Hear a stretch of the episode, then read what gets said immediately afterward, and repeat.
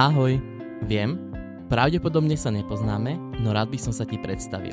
Som nejaký Karel, ktorý miluje cestovanie, no taktiež som aj magnet na trapasy a kuriózne situácie. Kvalita zvuku nie je najlepšia, no každý niekde začíname. Ja konkrétne v špajzi. A ak ťa to stále neodradilo a chceš sa niečo dozvedieť z mojich ciest, tak ja sa s tebou veľmi rád o ne podelím. Ahojte priatelia a nepriatelia, známi, neznámi, ja vás vítam u ďalšej epizódy Kajo vs. Svet. Dúfam, že sa máte všetci dobre, ja sa mám vynikajúco a to hneď z viacerých dôvodov, s tým, že šťastí to aj súvisí to, že minulý týždeň som sa neozval, za čo sa ospravedlňujem, ale naozaj všetko to má svoje odôvodnenie s tým, že jedna z takých vecí bola rekonštrukcia tej mojej izby, ktorá trvala neuveriteľných 6 týždňov, ale po včerajšku už oficiálne je dokončená, úspešne dokončená. Už sa tam dajú len nejaké detaily ako zrkadlo, čo sme objednali a takú som si predstavoval na stenu drevenú mapu sveta, no to všetko vám postupne budem ukazovať aj na mojom Instagrame. A ďalej z čoho som ja bol absolútne pav, šoku, nechápem, naozaj nechápem je, že mám úspešne za sebou predmet štatistika. Tí, ktorí ho mali niekedy na vysokej škole, tak vedia, čo to je za veľmi hnusný predmet, ktorý sa nielenže ťažko učí, ale nechce sa vám ho učiť. A naozaj nechápem, jak som to dokázal ešte k tomu na B.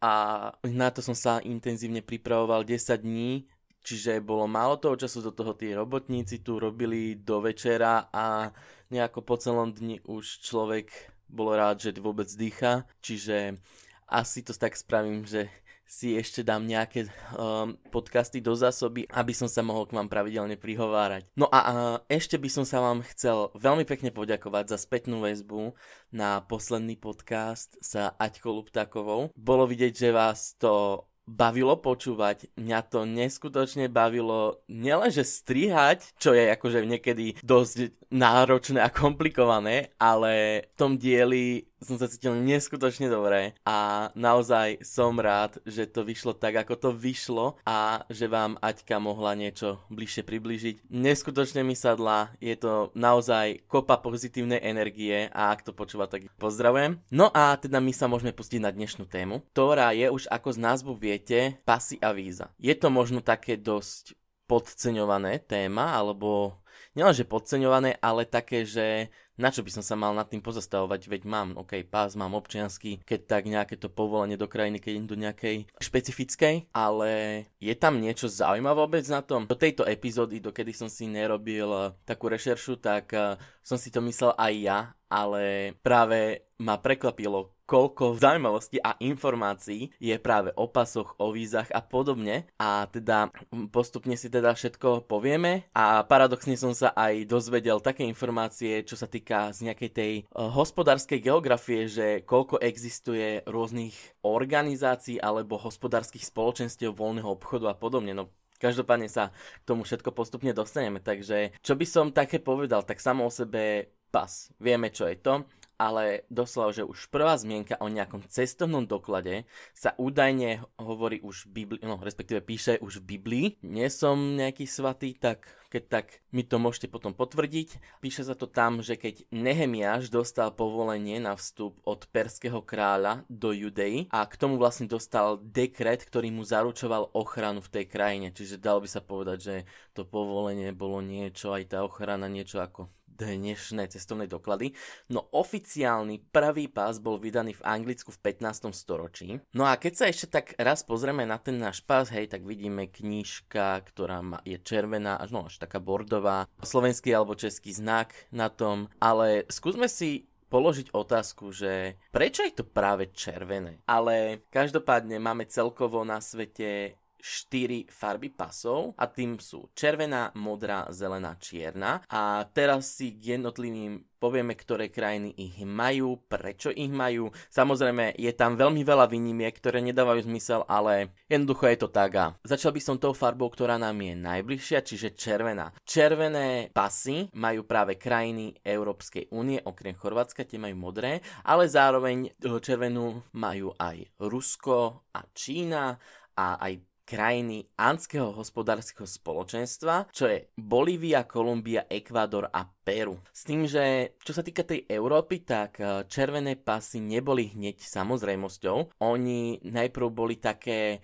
gaštanovo hnedé, no na konci 70. rokov 20. storočia Francúzsko apelovalo na to, že to musí byť červené, Prečo práve Francúzsko, prečo práve červená, neviem. Ďalej, tu máme modrú farbu pasov. Táto modrá je typická pre karibské krajiny, následne krajiny Nového sveta, ako sú Austrália, Oceánia a podobne. Krajiny hospodárskeho spoločenstva Mercosur, dúfam, že sa to tak dobre vyslovuje, čo je vlastne Brazília, Uruguay, Paraguay, Argentína, alebo krajiny, ktoré majú m- modrú farbu vo vlajke, čiže Ukrajina, USA, Izrael. No a máme tu zelenú farbu. Táto zelená farba je najviac charakteristická pre krajiny, ktoré vyznávajú islamské náboženstvo, s tým, že má to taký hĺbší význam, nakoľko v islamskej kultúre je zelená farba raja, ale samozrejme sú aj výnimky, keď sa pozrieme už na najbližšie Turecko, kde majú Červené dúfam. Teraz som sa seriózne zamyslel, ale áno, majú. Ďalej, máme výnimky ako Irak, Sýria, Afganistán, tie majú modré a Irán má červené. Následne zelenú farbu majú aj krajiny ECOWASu, čo je vlastne ekonomická komunita západoafrických štátov, alebo Tajvan a Uzbekistan. Takže nech sa im ráči. No a poslednú farbu, tu máme čiernu, tá ma akože tak pobavila z tohto, pretože keď si zoberete, tak každý tu má nejaký ten hlbší význam, napríklad to náboženstvo, krajiny nového sveta, alebo nejaké tie hospodárstva, voľného trhu a podobne, ale čierne sú z dôvodu praktickosti. Napríklad taká Zambia, Botswana, oni nemajú k tomu žiaden hlbší význam, ale Jednoducho je to praktické, má čierny pas. No ale máme aj Nový Zéland pod touto kategóriou, ale títo majú práve také už hlbšie, pretože to je ich národná farba, takže preto majú čierne pasy. No a potom, čo máme také špecifickejšie to nazvem, tak napríklad si to jasno červený pás majú napríklad Švajčiari alebo Singapurci a následne Nori majú asi najviac farebný pás zo všetkých krajín sveta, nakoľko ho majú až v troch verziách sa mi zdá. No a napríklad fínsky pás, ten je najviac zábavný pre mňa, pretože vy keď otvoríte ten pás a budete rýchlo prechádzať tými stranami, tak tam je nakreslený los a tak je tak ten los nakreslený, aby chodil, keď to tak rýchlo listujete. No, každopádne dám vám link do popisku tejto epizódy a môžete si to pozrieť. Mňa to osobne veľmi pobavilo. No ale poďme sa pozrieť na silu tých pasov, pretože farba môže byť ho- barzdiaka pekná, ale keď sa s ním nejako extra nedostanem, tak je na to akurát tak na dve veci. Tak ako sme na tom napríklad my Slováci, čo sa týka sily pasov a patríme do top 10 najsilnejších pasov, dokážeme sa bez víz alebo bez nejakých väčších komplikácií dostať do 180 krajín sveta a pre také celosvetové meradlo sa radíme práve na to 10. miesto. A na prvom mieste je Japonsko. Kto by to povedal? A dáva to aj logiku, že tým pádom sú všade, keď môžu ísť všade a dokážu sa bez problémov dostať do 191 krajín sveta. Na druhom mieste je potom Singapur, a najsilnejšia európska krajina, čo je hneď na treťom mieste, je Nemecko. Tým majú 189 krajín. A potom už za nimi je Taliansko alebo Fínsko. A teraz vám dám takú rýchlu otázku. Podľa vás, ak, z ktorej krajiny pochádza najlepšie chránený pás, že je ho najťažšie sfalšovať? Dávam 3 sekundy. Barababam. Je to Nicaragua. Nikaragujský pas má 89 viditeľných aj neviditeľných ochranných prvkov. Takže toto radšej neskúšajte.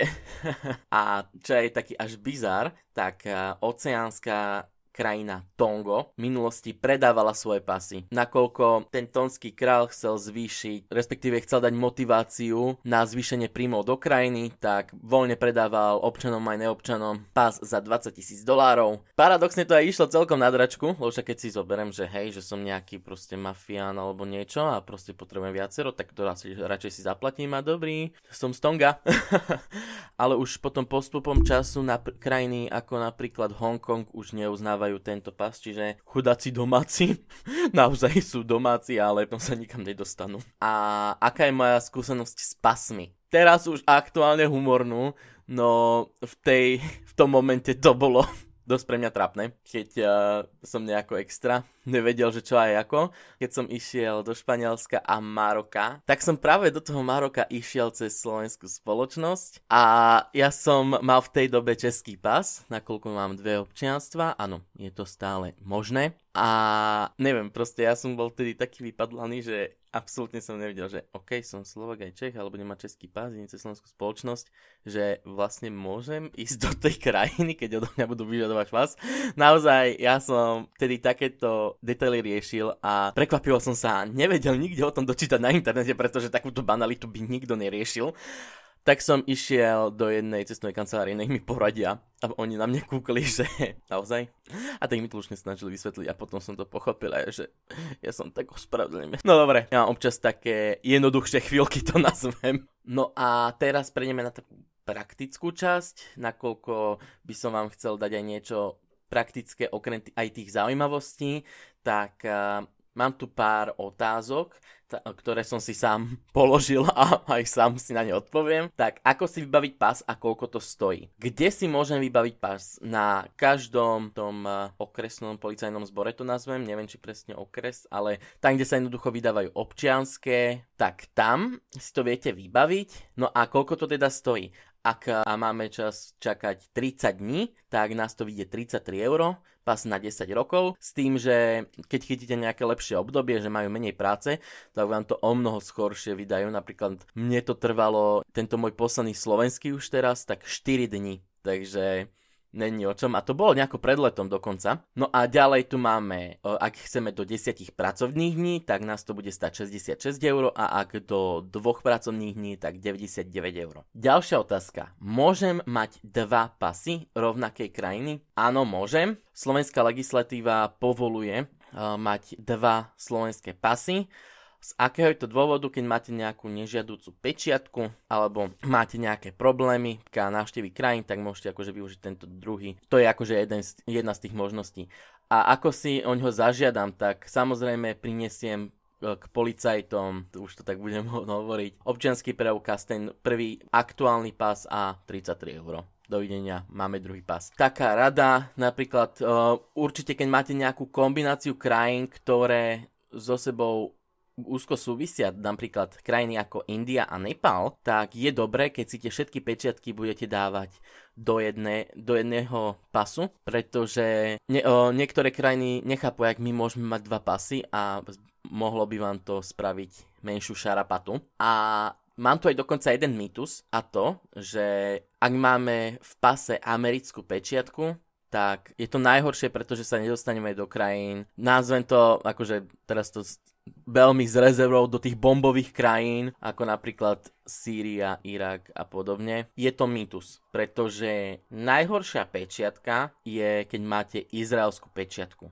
Pretože keď máte izraelskú pečiatku, tak vám zamietnú prístup na do, aj víza do krajín ako Libanon, Sýria, Alžírsko, Irak, Irán, Afganistan alebo Pakistan čo to vlastne znamená, že ako s tým keď tak vybabrať alebo podobne, tak najlepšia možnosť je tá, keď napríklad budete na letisku alebo keď budete prechádzať cez hranice Izraela, tak mu poviete no stamps a on sa vás opýta, že prečo a vy mu tak vysvetlíte. Samozrejme, nepoviete, že idete do nejakej vojenskej krajiny, lebo to by vás ešte tak zdrušilo, ale povedzte, ale povedzte že vaše pasy jednoducho, keď majú tú pečiatku, tak je to také komplikovanejšie. A aspoň, ak to popisoval Martin Navratil z Travelistanu, tak že aspoň vždycky sa mu to takto vyplatilo a nemal nejaké väčšie komplikácie. No a ďalej, čo keď stratím pas, čo teraz? Tak záleží, že či ho strácame vedome alebo nevedome, hej. Napríklad, keď ho vedome stratíme, aby sme vedeli, o čom hovorím. Napríklad, že mám veľa pečetok, chcem si ho nechať a čo teraz? Tak uh, určite sa vám to, určite nenahláste to, že ste ho stratili, pretože môže sa vám potom druhýkrát reálne stratiť a už vám napríklad mm, nevystavia nárok na ďalší pas. Takže radšej si keď tak to okopírujte a oskenujte, dajte si to do počítača ako takú spomienku, ale naozaj fyzicky to nemajte takto. Ale čo sa stane, keď stratím pas práve v zahraničí? Tak určite je dobré mať fotokopiu, to, on, to veľmi pomáha ambasádám pri vybavovaní. Potom následne číslo na veľvyslanectvo v danej krajine alebo alebo najbližšie veľvyslanectvo pre našu krajinu, s tým, že samozrejme vždycky to dostaneme SMS-kou a dve fotky keby náhodou. A teda máme tu ďalej víza. Čo sú to vlastne víza? Víza sú povolenie na vstup do krajiny, a aké máme typy víz, tak napríklad máme turistické víza, tranzitné víza, potom pracovné víza, študentské víza, čo vlastne všetko potrebujeme k vízam. Nakoľko sme dosť silná krajina, tak do, ako som spomínal, do tých 180 krajín nepotrebujeme tie víza, ale ak už potrebujeme, tak nakoľko niektoré krajiny vyžadujú pozývacie listy od ubytovania, očkovanie, prípadne spiatočnú letenku musíte ukázať, alebo aj dokonca, aby vám vystavili tie víza, tak musíte mať napríklad ešte platnú expiráciu pasu 6 mesiacov po odchode z krajiny. Toto je veľmi dôležité, pretože tí, ktorí akože cestujú na vlastnú pesť, si to uvedomujú, ale napríklad takí dovolenkári cez cestovnú kanceláriu si to niekedy neuvedomujú a potom môžu vzniknúť veľké problémy. Takže treba, keď ideme do nejakej krajiny, si pozrieť aktuálne informácie cez slovenskú ambasádu danej tej krajine a čo všetko na to potrebujeme, alebo proste cez tie ambasády si to vyhľadať. No a ďalšia taká zaujímavosť je, že tej druhej strany, keď cudzinci chcú ísť na Slovensko, tak koľko ich stoja tieto víza na Slovensko a podobne, tak celkovo sú 4 typy. Jedno je tiež tranzitné, potom je šengenské, potom je krátkodobé a dlhodobé, sa mi zdá. Ale viem, že to, to šengenské vízum stojí 80 eur. Takže len tak pre predstavu. Pardon, ale keď uh, bude vám náhodou tu niečo vadiť nejaký zvuk, tak to je mestský rozhlas. Lebo nejako nahrávam teraz do obeda. No ale každopádne, ako mám osobnú skúsenosť ja s vízami, tak to je veľmi... Tak to sú veľmi zaujímavé skúsenosti, nakoľko buď mám také, že som, že priletím do krajiny, dali mi pečiatku a to boli akože tie víza, že dovidenia 90 dní ste v pohode, alebo som oficiálne musel žiadať o víza a to bolo dvakrát, keď som išiel do Turecka, nakoľko som tam išiel pracovne a ja som tam potreboval len tie oficiálne pracovné a druhé taký druhý druh pracovného, ale tie sú také o niečo ľahšie vybaviteľné. A oficiálne pracovné víza trvali na vybavenie 3 mesiace, jednoducho bolo potreba k tomu XY papierov aj na tie druhé a to ja nechápem proste, veľmi veľa toho bolo. A niekedy je to aj také nepríjemné, že keď napríklad im niečo nesedí, tak sa vás pýtajú a podobne. Ale však treba si hovoriť, že všetko dobre dopadne, takže to sa nejako spraví, no. Ale raz mi aj zavarili tieto turecké víza a konkrétne, keď som išiel zo svätého Martina domov, som prespal v Paríži a v Paríži ma zastavili policajti a jednoducho ma, nás sme to vypočúvali, ani, no proste sa ma pýtali ro- také otázky, že si ma, každopádne, máme takú situáciu, idem zo svätého Martina nočným letom, 10 hodín, jednoducho prídem o 6 ráno do Paríža, neviem aká je dimenzia, rozbitý, rozpadnutý ako Lego a už vychádzame z toho lietadla cez tú bránu a už máme ukazovať doklady a, a hneď si ma zobrali bokom a pozreli, že ukážte mi letenku, ukázal som, ukážte mi druhú letenku, proste fyzickú, chceli aj elektronickú, aj fyzickú, tak kúkam, že nemám. A oni, že pozreli sa na pás, že poďte s nami. Tak uh, som teda išiel, ale od nikoho iného nežiadali aj fyzickú, aj elektronickú letenku. A teda som si sadol do tej miestnosti, čo mali hneď vedľa tiež mi to, pripo- mi to pripomínalo úplne jak nejakých tých filmov, tie vypočúvacie miestnosti, ale zase všetko to bolo, hej, všetko v pohode. A sa ma pýtali, že vy ste boli v Turecku, že? A ja, že áno. Pol hodinu ma tam držali a sa ma pýtali, jednoducho, odkedy dokedy som tam bol, čo som tam robil, prečo som tam bol, čo som mal konkrétne na starosti. A predsa v takéto situácii, ja mám jediné šťastie, že ja si na takéto blbosti pamätám že odkedy presne tie dátumy, pretože oni to tam mali, ale oni to chceli počuť odo mňa. S tým, že naozaj nebolo v jednej časti príjemné, keď sa vás opýtali, že čo ste robili v roku 2018 na prelome júla, augusta v ten a v ten deň a vy ste radi, že vôbec viete, ako sa voláte. Ale dobre bolo. Prešiel som v pohode, akože neboli to nejaké problémy extra, akorát čo sa ma len pýtali. A teda, tak. Môžeme sa teda presunúť na gastrotyp dnešnej epizódy. Keďže sa už blížia tie Vianoce, tak si upečte čo je taká aj povinnosť, dá sa povedať vianočná, upečte si vašu obľúbenú vianočnú sladkosť. Neviem, jak by som to mal preložiť z češtiny slovo cukrový. Takže vieme, o čo sa jedná a dajte si to. Viem, že to, toto je asi najlepšie splniteľné, že by ste si to dali tak či onak. No super teda a teda už sa onedlho budeme opäť počuť pri ďalšom podcaste KF vs. Svet. Takže prajem ešte pekný zvýšok rána, dňa, večera, no vyberte si, kedy to počúvate. Ahojte!